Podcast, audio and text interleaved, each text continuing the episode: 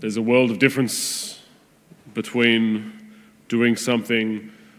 um, because we, out, out of love, out of love for somebody who wants us to do it, or out of uh, even a, a, sense of kind of really longing to do it ourselves, an internal motivation, as opposed to doing something because someone's told us to, because we feel like we have to, because we feel like it's the right thing to do. Um, doing something out of love or out of self motivation, or doing something out of um, obligation or you know because we have to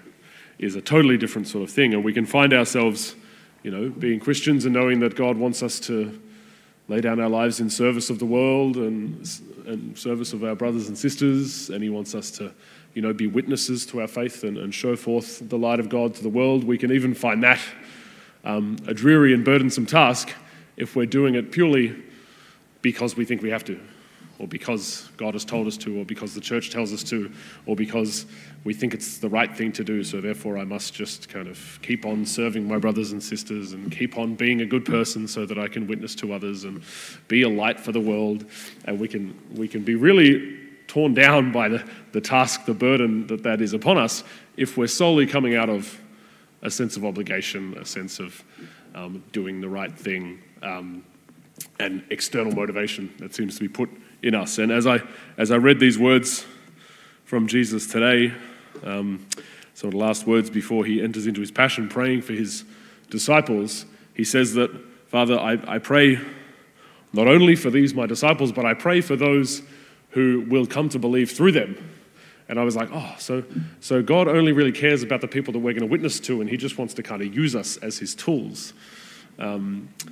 again, if we're just coming out of a sense of this is what God wants me to do, so I have to do it, we can, we can feel like we're being used um, by God in, in, in trying to kind of fill up the expectation He might have of us. But I think if we, if we look at the kind of the spirit of Jesus' prayer here, we can see that he, he doesn't want us to just kind of fulfill God's will out of a sense of obligation. He doesn't want to just want us to just do what the Father wants us to do because we should. He wants us to really share in um, his own heart, just as Jesus, Jesus didn't just come to, to kind of blandly obey, but he really shared in the Father's heart, and hence he was able to pour out his life for the world. And so, God wants us to be so filled with his love, um, not only his love for us, but to share in his heart for the world so that knowing the Father's love for us, we can, we can then just, we'll just overflow and want to serve the world and wants to love the world um, because of that love that burns in our own heart. And this is something of the, the unity that Jesus is saying. Just as, just as he was so closely united to the Father's, to the Father in love, um, his heart for the world, so Jesus was able to do whatever the Father's will wanted him to do out of love for the world. Whatever the Father's will meant for our salvation, even going to the cross, Jesus was able to do that because he shared in that love.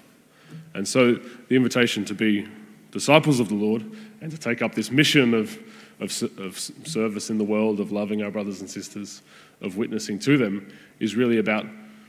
entering into the heart of God and truly sharing in His love, sharing in that unity, being as closely united with God as Jesus is to the Father, truly sharing in um, that heart for mission and that heart for the world. And it's, it's when this is lacking, when we can, we can approach our spirituality from a, a shallow sort of place of, of just kind of fulfilling what we think we should do, of doing what God seems to have asked of us, but not opening up to that relationship of love, not opening out our hearts to truly be filled with the grace of God,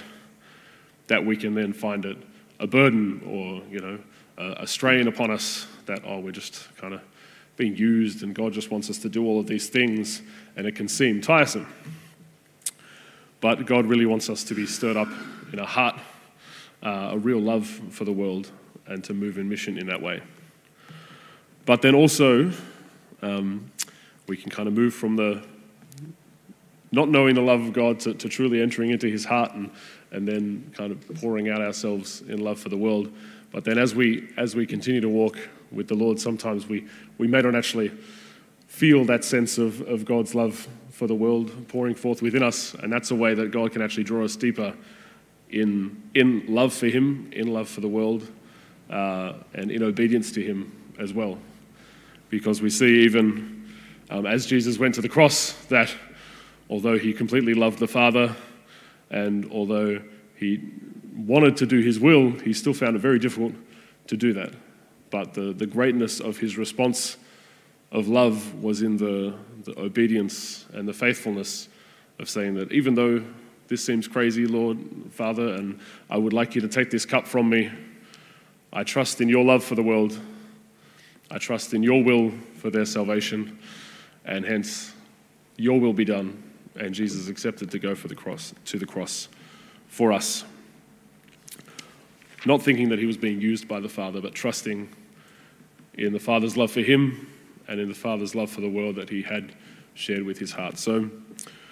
let's be open, um, particularly as we approach Pentecost, to welcome that gift of the Holy Spirit, which is really God's love that he wants to share with us in our own hearts, so that we can um, know the Father's immense love for us as his beloved children, but also let that overflow in our love for the world.